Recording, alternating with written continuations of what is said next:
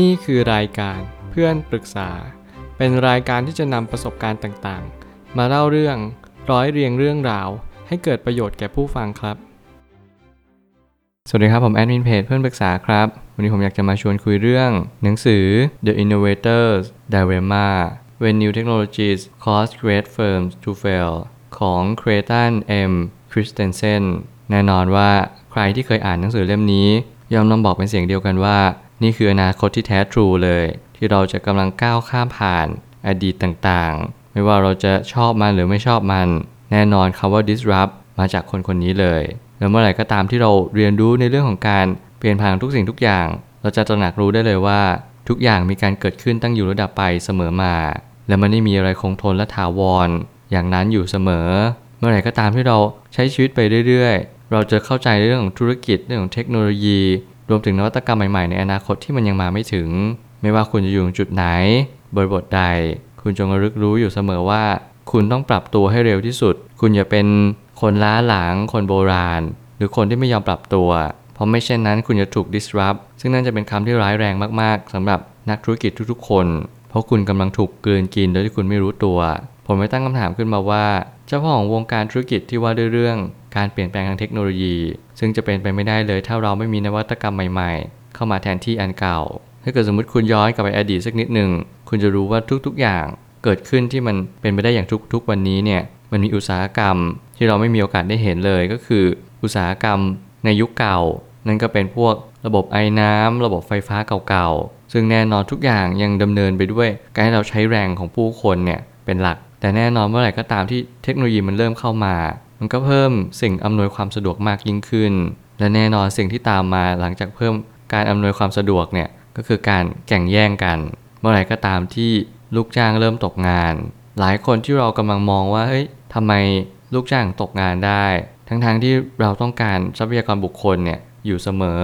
มีบริษัทเกิดใหม่ตลอดเวลา แต่แน่นอนถ้าเกิดสมมติเราดูอัตราการเร่ง ผู้ประกอบการกับลูกจ้างเนี่ยเราจะรู้เลยว่า ผู้ประกอบการที่ต้องการบุคลากรจริงๆเนี่ยหรือลูกจ้างอัตราส่วนนั้นไม่เท่ากันเลย หมายความว่าคนที่จะมาเป็นผู้ประกอบการจริงๆเนี่ยและบริษัทสามารถดำรงอยู่ได้นาน หายากมากๆ มีหลายบริษัทที่ล้มหายตายจากไปเยอะ เพียงเพราะว่าเขาไม่รู้จักการปรับตัวเท่านั้นเองนั่นอาจจะเป็นสาเหตุหลักๆ ว่าทำไมถึงโดน disrupt อยู่บ่อยครั้ง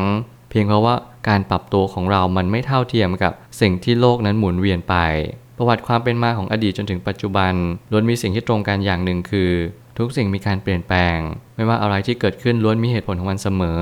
ผมคิดว่าประวัติศาสตร์เนี่ยเป็นสิ่งที่เราจะต้องเรียนรู้กับมัน คุณอาจจะเป็นลูกจ้างอยู่ หรือคุณอาจจะกำลังก่อร่างสร้างตัว เป็นผู้ประกอบการใดผู้ประกอบการหนึ่ง ในโลกใบนี้ ไม่ว่าคุณจะเป็นอะไรมันไม่สำคัญ เท่ากับที่ว่าคุณรู้หรือเปล่าว่า ไม่ว่าจะบริบทใดคุณต้องปรับตัวทั้งหมดทั้งสิ้น เมื่อไหร่ก็ตามที่คุณเคยเป็นบริษัทที่ยิ่งใหญ่แต่แล้ววันหนึ่งคุณก็ล้มหายตายจากไป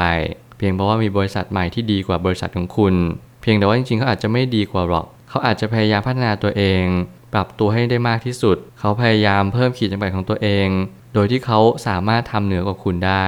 เมื่ออัตราการเร่งของการแข่งขัน มันเริ่มสูงขึ้น แน่นอนเราจะต้องช้าลงเป็นเรื่องธรรมดา แต่กลับกลายเป็นว่าหลายคนพยายามยึดติดกับความสำเร็จเดิมๆ พยายามมองว่าการที่เราจะมีคู่แข่งมาเนี่ยมันไม่ใช่เรื่องง่ายเลยนะ แต่ในความเป็นจริงเนี่ยการที่เรามีคู่แข่งเนี่ยสิ่งเหล่านี้จะเกิดขึ้นทุกๆวัน โดยที่เราอาจจะไม่รู้ตัวเลยก็ได้ว่า เรากำลังเจอคู่แข่งที่เก่งกาจและมีความสามารถอย่างยิ่ง ที่พยายามจะล้มเรา ผมเชื่อว่าการที่เราจะเห็นบริษัทหนึ่งพังงาดขึ้นมา มันไม่ใช่เรื่องง่าย แต่แน่นอนมันก็ไม่ใช่เรื่องยาก ที่วันหนึ่งเขาจะพังงาดขึ้นมา แล้วเขาก็จะทำต่อเนื่องเป็นเหมือนทำคอมโบเลย ที่เขาสามารถที่จะแข่งขันกับตัวเองได้อย่างดีเยี่ยม รวมถึงแข่งขันกับบริษัทในอุตสาหกรรมเดียวกัน ได้อย่างยอดเยี่ยมเช่นกัน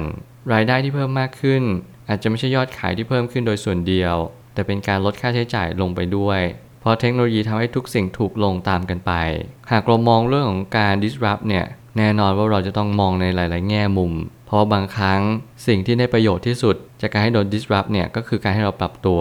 มันทำให้เราเห็นชัดว่าระบบเนี่ยมันถูกหมุนเวียนเททีก็จะมีหน้าใหม่ ๆ ขึ้นมามากขึ้น เพียงเพราะว่าเขาพยายามพัฒนาตัวเอง เพื่อล้มบริษัทเก่า ๆ นั่นเอง แน่นอนแต่ก็มีอีกมุมหนึ่งที่ผมเชื่อว่ามันมีความสลักสำคัญนั่นคือการที่บริษัทต่างๆ มีค่าใช้จ่ายที่ถูกลง มีต้นทุนที่น้อยลงมากๆ นั่นอาจจะหมายความว่าเขามีภาระหนี้สินน้อยลง ไม่ว่าจะเป็นลูกจ้างในบริษัทก็น้อยลง ตามเทคโนโลยีที่มาช่วยเหลือหรือว่ามาจุนเจือ ในส่วนที่เขาต้องการทรัพยากรบุคคลมากๆ แต่แน่นอนมันก็จะมีบริบทหนึ่งของลูกจ้างที่มันดูเหมือนว่าไม่ได้ประโยชน์อะไรเลยกับการทำของเทคโนโลยีในครั้งนี้ นั่นก็คือเขากำลังจะตกงาน เขาอาจจะไม่มีเงินไปเลี้ยงลูก เขาอาจจะไม่มีเงินไปจุนเจือครอบครัวของเขาน่าจะเป็นสาเหตุที่ทำให้เกิดความวุ่นวายเกิดขึ้นตามมา ถ้าเกิดในแง่มุมของผม ผมเชื่อว่าการที่เราโดน disrupt บ่อยๆ เนี่ย มันอาจจะไม่ใช่ทางออกที่ดีที่สุด เพราะว่า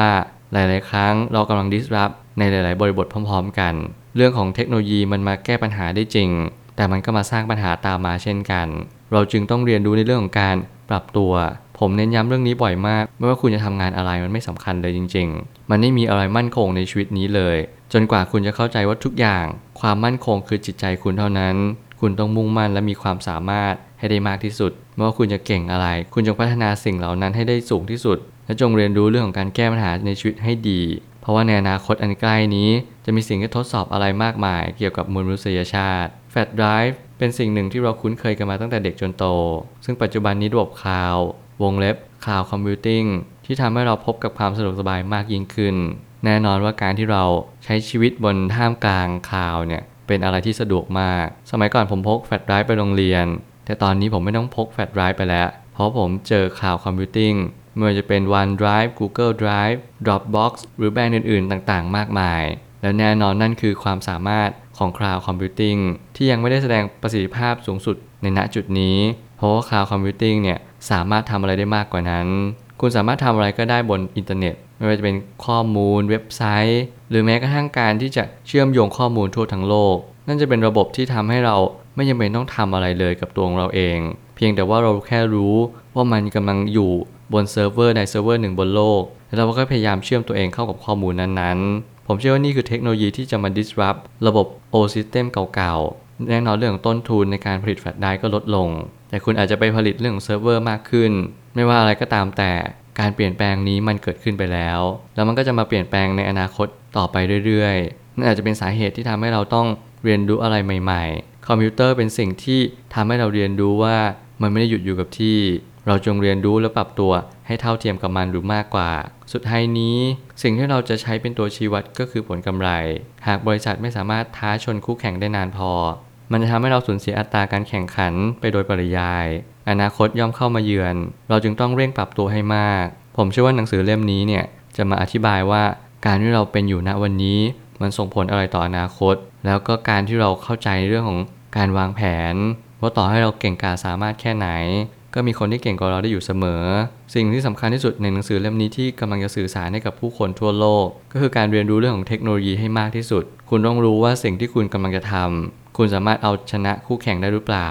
กำไรคือสิ่งที่หล่อเลี้ยงบริษัท มันคือเลือดมันคือน้ำมันที่เราจะเติมมันเพื่อให้บริษัทเราขับเคลื่อนไปได้อย่างถูกวิธี แล้วก็ต่อเนื่องต่อไปได้ตลอดนั่นจะเป็นสาเหตุหลักๆ ที่เราจำเป็นจะต้องหาธุรกิจที่มันเชื่อมโยงกับผลกำไรด้วยเช่นกัน และอย่าลืมว่าบริษัทจะตั้งอยู่ได้ เพราะว่าคุณธรรม และก็ความดีเป็นหลัก ถ้าเกิดสมมติคุณจะสร้างบริษัทหนึ่งขึ้นมา แล้วคุณไม่ได้ซื่อตรง คุณพยายามหนีภาษี หรือว่าทำอะไรที่มันผิดปกติ แน่นอนคุณจะโดน disrupt เร็วปกติ เพราะว่าทุกสิ่งทุกอย่างกำลังแข่งขันบนคันลอง ในสิ่งที่มันควรจะเป็น คุณห้ามโกงและหาทางลัดในธุรกิจเด็ดขาด เพราะเรื่องของธุรกิจต้องตรงไปตรงมาเท่านั้น ผมเชื่อว่าทุกปัญหาย่อมมีทางออกเสมอ ขอบคุณครับ รวมถึงคุณสามารถแชร์ประสบการณ์ ผ่านทาง Facebook Twitter และ YouTube และอย่าลืมติด Hashtag เพื่อนปรึกษาหรือ f r ร e n d t a l k a ด้วยนะครับ